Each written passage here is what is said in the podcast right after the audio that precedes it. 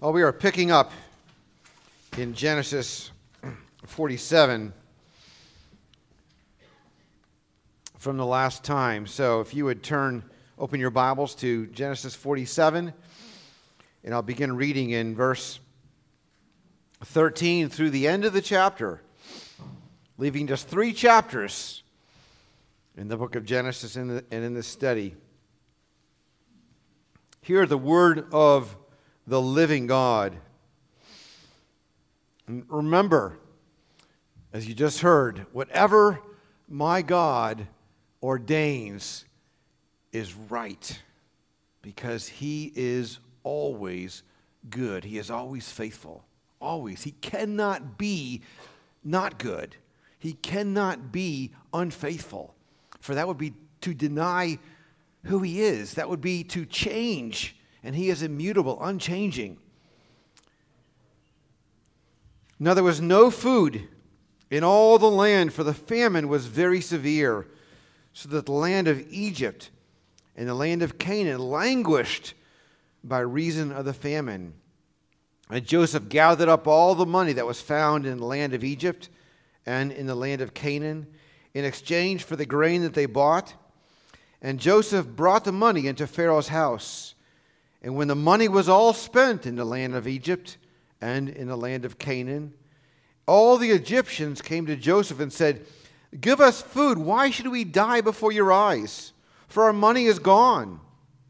But Joseph answered, Give your livestock, and I will give you food in exchange for your livestock if your money is gone. So they brought their livestock to Joseph, and Joseph gave them food in exchange for the horses, the flocks, the herds, and the donkeys. He supplied them with food in exchange for all their livestock that year. And when that year was ended, they came to him the following year and said, We will not hide from my Lord that our money is all spent. The herds of, of livestock are my Lord's. There is nothing left in the sight of my Lord but our bodies and our land. Why should we die before your eyes, both we and our land? Buy us in our land for food and we with our land will be servants to Pharaoh. And give us seed that we may live and not die, that our land may not be desolate. So Joseph bought all the land of Egypt for Pharaoh. For all the Egyptians sold their fields because the famine was severe on them. The land became Pharaoh's. As for the people, he made servants of them from one end of Egypt to the other. Only the land of the priests did he not buy, for the priests had a fixed allowance from Pharaoh and lived on the allowance that Pharaoh gave them. Therefore, they did not sell their land. Then Joseph said to the people, Behold, I have this day bought you and your land for Pharaoh. Now here is seed for you, and you shall sow the land. And at the harvest you shall give a fifth to Pharaoh, and four fifths shall be your own, as seed for the field, and as food for yourselves and your households, and as food for your little ones. And they said, You have saved our lives. May it please my Lord, we will be servants to Pharaoh. So Joseph made it a statute concerning the land of Egypt, as it stands to this day, that Pharaoh should have the fifth. The land of the priests alone did not become Pharaoh's. Thus Israel settled in the land of Egypt, in the land of Goshen, and they gained possessions in it, and were fruitful and multiplied greatly. And Jacob lived in the land of Egypt seventeen years. So the days of Jacob, the years of his life, were 147 years. And when the time drew near that Israel must die, he called his son Joseph and said to him, If now I have found favor in your sight, put your hand under my thigh and promise to deal kindly and truly with me. Do not bury me in Egypt, but let me lie with my fathers. Carry me out of Egypt and bury me in their burying place. He answered, I will do as you have said. And he said, Swear to me and he swore to him. Then Israel bowed himself upon the head of his bed. Thank you, O Lord God, for your word. It is our food. We have in it our hope because it tells of Jesus. And Jesus is our life. He is the bread of life. He is the light of the world. He is the resurrection and the life. And in Him do we trust, not in our own works, for they are nothing, they are sinful, they are inadequate. We trust exclusively the works of Christ. We have been bought with a most precious price, and therefore we are His gladly. Let us walk as those who are His. Let us be faithful, O God, turning away from sin and, and foolish ways, the lust of the flesh, the lust of the eyes, the pride of life, not following youthful passions, but being faithful, fixing our eyes upon Jesus, looking full into His wonderful face, and the things of earth shall grow strangely dim in the light of His glory and grace. Amen. Well, we previously looked, if you remember a couple of weeks ago, at the extraordinary meeting, at least in my way of seeing it, between two extraordinary men, two great men, though obviously very different men, Jacob and Pharaoh. And at that time, you may recall from verse 9, Jacob was 130 years old. And now, in verse, we just read it a few moments ago, in verse 28, is 147. So 17 years summarized in 19 verses. What's that tell us? Well, it tells us once again that the book of Genesis and all of the Old Testament is not about mere history. It's not a, a, historical record per se, as you might run to the library or pick a book off your own shelf and read the history of America or Europe or the Civil War or something else. It's about the history of redemption. It's about the history of the kingdom of God. Now remember that Genesis was originally written for Israel. They had left Egypt, the place of their slavery, and they were on their way to the promised land, to the land of Canaan. And God wanted them to be certain because they weren't certain, were they, in the wilderness. He wanted them to know that He keeps His promises. He is a faithful God, He is a good God. He made a promise to Abraham and to Isaac and to Jacob, and He will be faithful. He's always faithful. And we also, all these years later, can read the text, any text of the Bible, and know that we can live by faith we can trust our God, whatever our circumstances, whatever our needs, whatever God ordains is right. Susan and Jean will be the first ones to tell you whatever God ordains is right. He is faithful. He is good. He will do all that He has said He will do. Now, Jacob had previously told Pharaoh that his life had been hard. He said, Few and evil have been the days of my life. And of course, in, in a sense, he was right. We, we talked about that the last time. His life span would be shorter than the years of his fathers, Abraham and, and Isaac. And he was a wanderer, never really home for long. I told you he's sort of like a military brat, uh, so called, you know, wandering to and fro from city to city. He had a difficult time. Uh, so, in many ways, that was true, but in many ways, he was very, very wrong because God's blessing had been with him. And God's blessing was still with him in the present tense. And all those things, remember the circumstance? He said, All these things are against me. Woe is me. My life is so hard. And all those things that he thought were against him were, in fact, for him. God was working out his plan for Israel's good. Well, I want you to be sure to notice in our text this morning the stark contrast between Israel and Egypt. Our text began in a just on a severe note in verse 13 there was no food in all the land for this the famine was that severe We have never known such a crisis, such a national crisis. Uh, you know, we can always run out to the grocery store and buy food, and if we're that impoverished, we get food stamps and then we can afford steaks and things like that. Sorry. Um, we have, has there ever been a day when Americans have been without food? I don't know. Maybe during the Civil War. Of course, it was pretty, pretty tough in the South.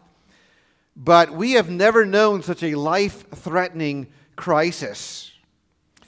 And so, at first, the Egyptians were able to purchase grain from Joseph. They couldn't grow crops themselves, they couldn't provide for themselves, as was their, their lifestyle, their way for many, many years and generations. But they could still eat because they could purchase from the supply that Joseph had accumulated over, remember, the seven years of plenty. There was such an abundance as God had prophesied, as God had told, that their, the storehouses were filled to the top and perhaps overflowing. And they could buy food from Joseph. But then their money ran out. You know, it's like they say the, the, the month was longer than the money. and so Joseph offered to sell them grain in exchange for their livestock. And this was a kindness not just to them that they could continue eating, they could continue having food for their tables, but it was really a, a, a, mercy to their livestock. Because they would, if they couldn't feed themselves, how could they feed their livestock? And so Joseph kept the animals alive as well. But the day came when they had no more animals to sell to Joseph. They had just their land and, of course, their own ability, their own physical strength to work the land. They still had that. And so the land became Pharaoh's, and they became servants or slaves of Pharaoh's to work the land. And yet Joseph was still kind to them. Know that. In all this, Joseph is being kind. He is a life giver, he is a life preserver. He's not a life taker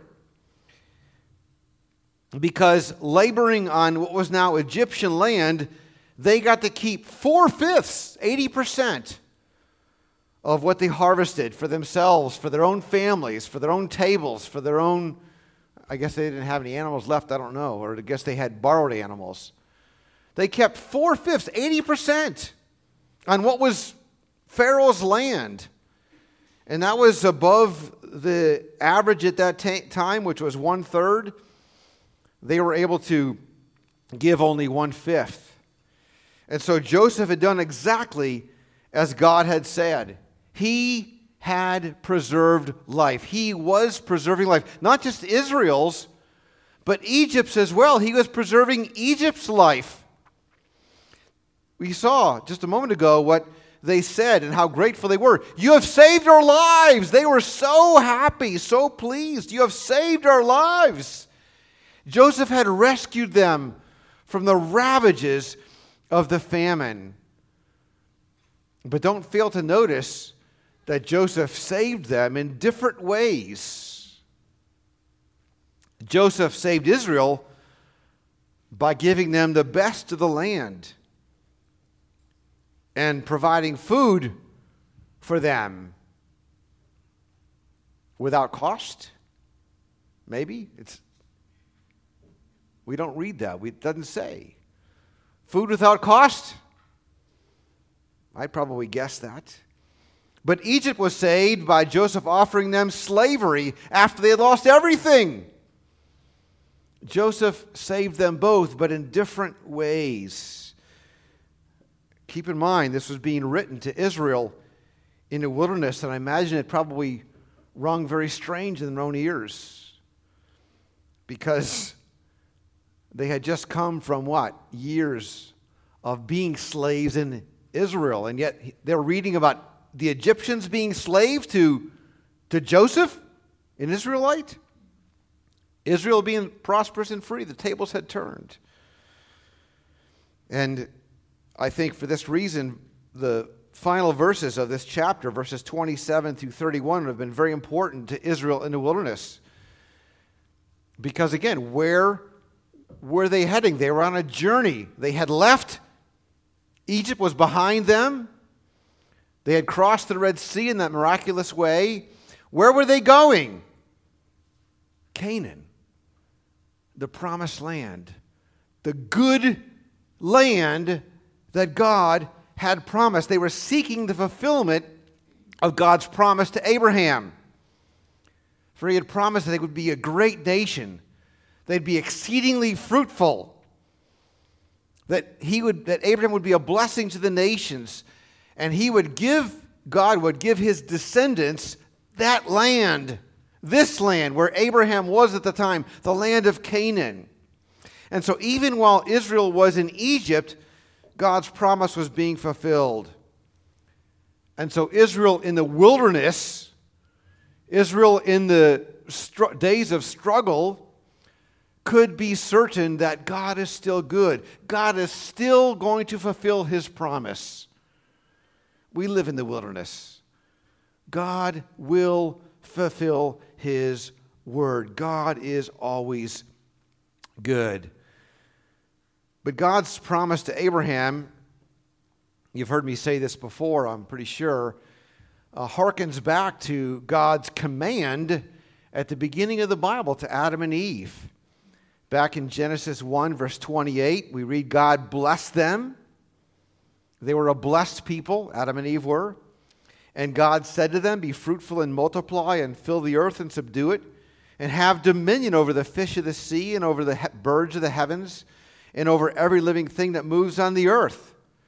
So we know that Adam and Eve, man and woman, were created last of all the created of all the creatures, of all the created beings, to be the greatest of all the created beings, to multiply and have dominion over all of creation, that is to extend the garden, the kingdom of God, to the ends of the earth.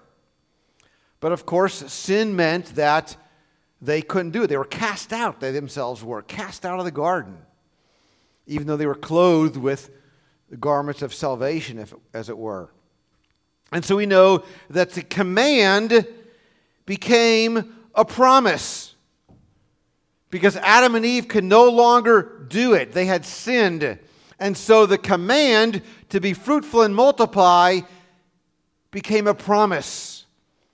God said, I will do it. Consider again the language of God's promise to Abraham I will make you exceedingly fruitful, and I will make you into nations, and kings shall come from you, and I will establish my covenant between me and you and your offspring after you throughout their generations for an everlasting covenant to be God to you and to your offspring after you. The gospel is God's I will. I will. You can't do it. You cannot do it. And so God says, I will do it. I will do it. In spite of the worldwide famine today, and I'm speaking about the desolation of sin, the idolatry, the corruption, the worldwide famine. The church, that is the new Israel, will prosper. Because Jesus is the antitype of Joseph. Joseph being the type looking to the antitype, which is Jesus, because Jesus is the bread of life.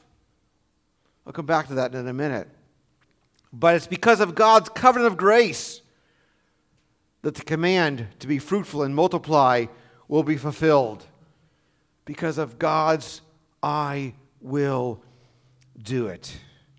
Notice again, this is marvelous. Jacob's family gained possessions during these years. They gained possessions. They were exceedingly fruitful while Egypt lost everything. They lost their animals, they lost their money, they lost their land and became slaves, and yet Jacob's family were prosperous and gained possessions. It's marvelous. And yet, this is just a partial or preliminary fulfillment of God's promise. A greater fulfillment would, be, would come much later. And you know that Israel would become an even greater multitude as they would leave Egypt in the days of the Exodus. That's how Exodus starts out. Exodus 1 was this vast multitude, even, even, even greater, even larger. And yet, go down the road in history and during the days of David and his son Solomon, Israel would become this vast people living in a vast land. And yet, and yet the greatest fulfillment of that is going to wait until our days. The days of the new covenant. These last days when the kingdom of God will advance to the ends of the earth. And the church is found everywhere among distant peoples, little tribes, and not just meeting in buildings like this, nice, but little shacks, sometimes with no walls, sometimes under a tree, which I've seen in Africa.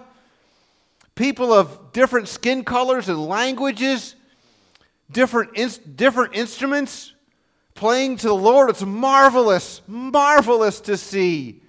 God's kingdom is advancing, His will is being done, He's gathering His people. He is fulfilling His word, beloved. It's amazing, amazing.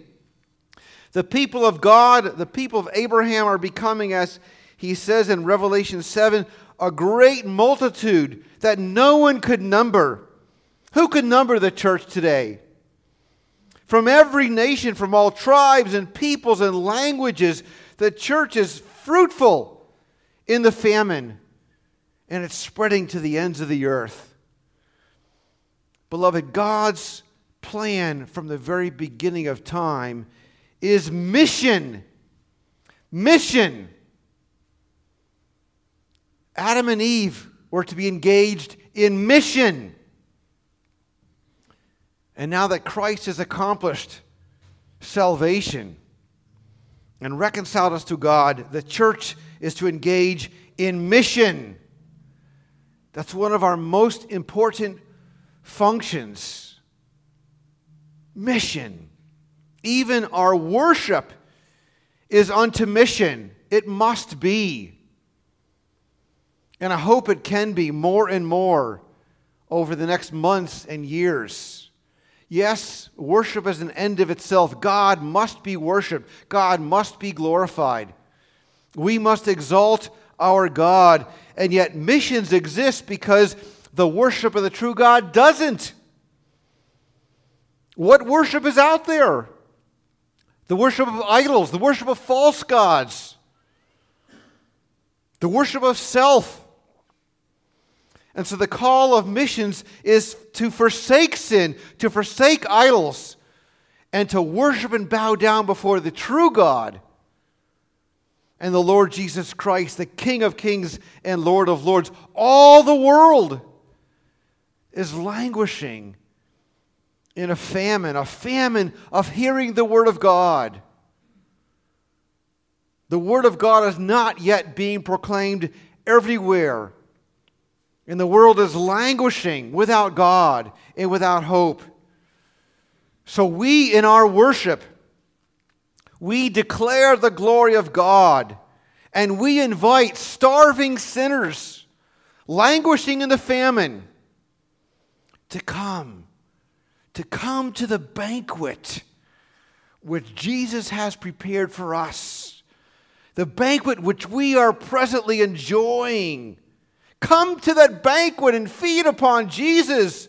This bread, which is true bread, and this drink, which is true drink, and never be thirsty, never be hungry again.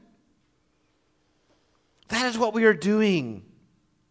That is our role. For Jesus I am the bread of life. Whoever comes to me shall not hunger, and whoever believes in me shall never thirst. There is never a famine for the people of God as we are united with this giver of life, As we dwell in His presence, we're never apart from Him, never apart from His life giving grace. The food, which is real food, and drink, which is real drink. And so for now, worship and mission are joined together. The church has to know, and the church has to declare that true prosperity is knowing God, is walking with Jesus, is clinging to Jesus, is that vine, is that branch being attached to the vine. See, the world has switched the price tags. Children, youth, don't be deceived. The world has switched the price tags, and they highly value things which really don't have any value. See these beautiful cars out here? Go to a junkyard. I, I think these, maybe I'm, maybe I'm weird. I know I'm weird. Okay. Let's not forget that. I go to junkyards. I don't go there. I pass by, you know, Joe's Auto Salvage or whatever it is. And I used to think, but that used to be someone's treasure. It was this beautiful brand new car. They polished it and loved it and drove it. And it was, it was someone's pride and joy. It sat in the church parking like this maybe. And now it's just squished, you know, a piece of junk. You know, go to some place and you have rags. It used to be someone's, I just got this you like this? I just got this. It's beautiful sweater. I was freezing cold. Now I'm hot. You know, I just love this sweater from Lands' End, 50% off. But someday it's going to be a rag in Goodwill, maybe. Hopefully, a long time from now.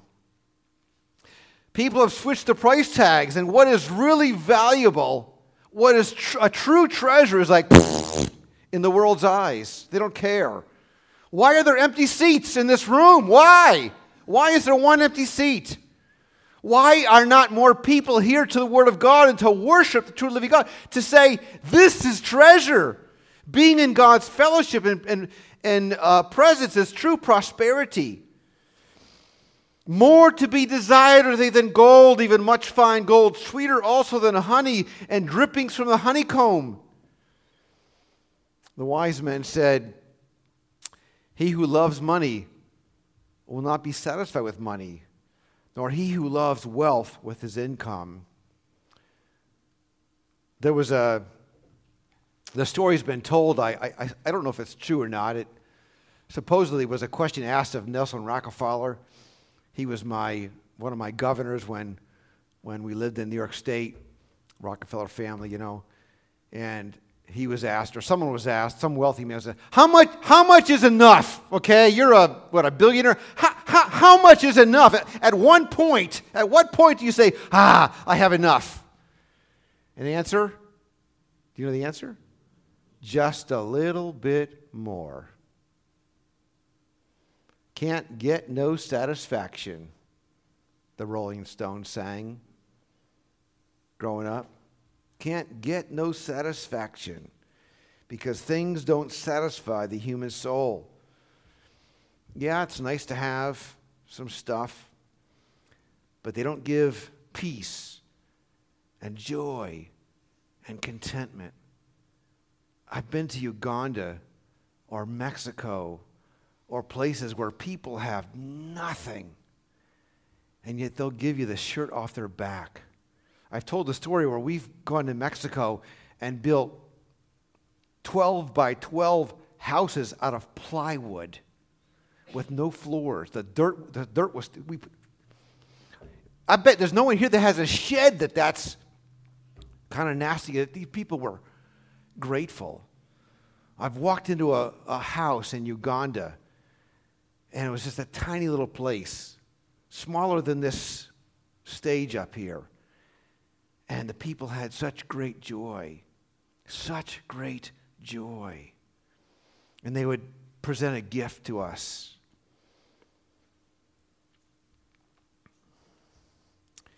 Does your life reflect the priority of seeking after true wealth? Or is your drive still to lay up treasures on earth rather than treasures in heaven. Dr. Boice said, Dr. Jim Montgomery Boice years ago said, We, referring to today's Christians, are clearly too materialistic. God said that we are to be in the world, but not of it. Instead, we are very much of the world and not even in it to a meaningful degree. He meant in it with a, a, a Christian presence. Where was there prosperity and abundance? Here in our story. Where? In Goshen. And Egypt was languishing. Only in Goshen was there abundance. We must set our sights upon the celestial city, fix our eyes upon Jesus, not be looking back to the city of destruction, as Israel would look back to Egypt in the wilderness. They'd look back over their shoulder with longing. Anyone else cut their teeth as a young Christian, as I did on Keith Green's music? So you want to go back to Egypt? My manna bread. That was a great music, even if he was a flaming Arminian. I loved him dearly. He, he, he was one of my disciplers, so to speak, from afar. His album, No Compromise, is powerful. If you weren't raised on that, I feel sorry for you. Go back and listen to Keith Green. Well, Jacob lived in the land of Egypt for 17 years, but never became home. You remember that he told Pharaoh, his sons did, that we've come to sojourn in the land, to, to live just here for a time. It was a, it was a long time, as it turned out. I guess they didn't know that. But that never changed for Joseph. And so he said, I, I must be buried with my fathers in the cave of Machpelah, the field of Ephron the Hittite, that place where Abraham bought as a burial ground for his family. And that was what? It was a sign to his descendants who were in Egypt for a long, long time as sojourners that they would someday return to that land. God would, in fact, bring them back someday to that land. That was that confirmation. And so Jacob was a man of faith who believed God's promise. And he longed for that inheritance because the Lord was more important than anything the world offered. Can that be said of you and me? The Lord is more important than anything the world offered. Do you, use, do you use your days and your time to store up for yourselves treasures in heaven? As Jesus said, do you long for the promised inher- inheritance above anything this world offers? Because to be a believer is to cling to Christ above all, to love Him above all. And the things of the kingdom become your priorities. That's how it was in the early church. Acts 2, they devoted themselves to the apostles' teaching and fellowship, to the breaking of bread and prayers. That were their priorities. And day by day, attending the temple together, breaking bread in their homes, they received their food with gladness and generous hearts, praising God and having favor with all the people. A Roman official back in those days, he once described the early church to the Emperor Hadrian in this way They love one another, they never fail to help widows they save orphans from those who would hurt them. If they have something, they give it freely to the man who has nothing. If they see a stranger, they take him home and are happy as though he were a real brother. And in that dynamic of the early church and the priorities which they had, what was the result? We read in the book of Acts the Lord added to their number day by day those who were being saved. The church was growing, missions was being done. It became, the church did, fruitful and numerous. So we are called to evangelize the world because God has decreed that the earth must be filled with the knowledge of the glory of the Lord as the waters cover the sea. As the waters, as the waters of Noah's flood once covered the world, so must the glory of God cover the earth. we are to engage in mission until Jesus comes again and all the, wor- all the world worships the true God. We got to ask ourselves has the church today forsaken true prosperity for a cheap imitation? Have we sometimes switched the price tags? Instead of making disciples of the nations, we are satisfied with buildings and programs that are mainly after our own enjoyment and happiness. Those priorities I just read about the early church had are those are our priorities prayer, doctrine, fellowship, mission. That's the wealth of Goshen. And that aids the mission of the church as we invite those who are out there who are suffering in the famine to come come to our banquet jesus is the life giver. He is the food giver. He is the life preserver. He gives this abundance. Right? He came that we would have an abundance. And so, if our church is to thrive, if we are to become fruitful and numerous in our Egypt, then we must be fully the Lord's, fully the Lord's, fully committed to Him and to His kingdom with His priorities. We are called to fight as soldiers, not being distracted by worldly concerns, but to fight, to pray, to worship, to proclaim the gospel, to go to love one another. What happened later on in the first century? Not that many years later, after Christ, late in the years of, of John the Apostle.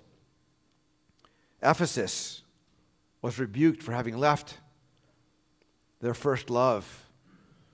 Pergamum tolerated false teaching compromising the truth. Thyatira had grown indifferent to sin, maybe immorality. How true is that in the church today? The Lord said Sardis was dead, and Laodicea was lukewarm. Jesus was literally about to puke when he looked at Laodicea. If that won't concern you, I don't know what will. See, it's so easy, beloved, for our commitment to Christ to deteriorate and for our lives and churches to become just nominally Christian, just going through the motions, going after material blessings, rather than being zealous for the Lord's kingdom. What is Grace Covenant Church about? What will we be about in the coming months? What will our pastoral candidate, whoever he is, come and see. And what will be his ministry? Let's not switch the price tags. Let's not substitute a cheap imitation for the real thing. We must live by faith, convinced of God's promise, serving him in our Egypt together with his people, drawing strength through prayer and the Word of God through mutual edification and encouragement unto mission. See, if you belong to Jesus, if you are truly His, He is your identity. You are Christ. You've been bought with a, with a price. You are not Egyptian. You are Israel. You are the family of Jacob, the family of Abraham. And we are called to be fruitful and multiply fill the earth and subdue it. And we can in the power of God because He says, I will do it. So if God wills for us to have a new pastor, will you now commit again, maybe anew, to being faithful in prayer, faithful in gathering for teaching and fellowship and worship? for the proclamation of God's word, for the expansion of God's kingdom? Because if so, we can expect God will do it and he, we can expect his faithfulness. But if not, we may well become Ephesus or Laodicea or Sardis. Beloved, by God's grace, let us be faithful that the Word of God may continue to increase and prevail mightily. That the church may be fruitful and multiply and fill the earth. That the name of Jesus Christ would be famous in Dallas, in Paulding County, in Georgia, in the United States, in all the West, in the whole world. Twelve apostles turned the world upside down because they were faithful, because they were willing to go to the stake for the name of Jesus, for the risen Christ. What might he do through this little group of ragtag believers called Grace Covenant Church if we'd be faithful, if his priorities would be our priorities? May he do it. Amen.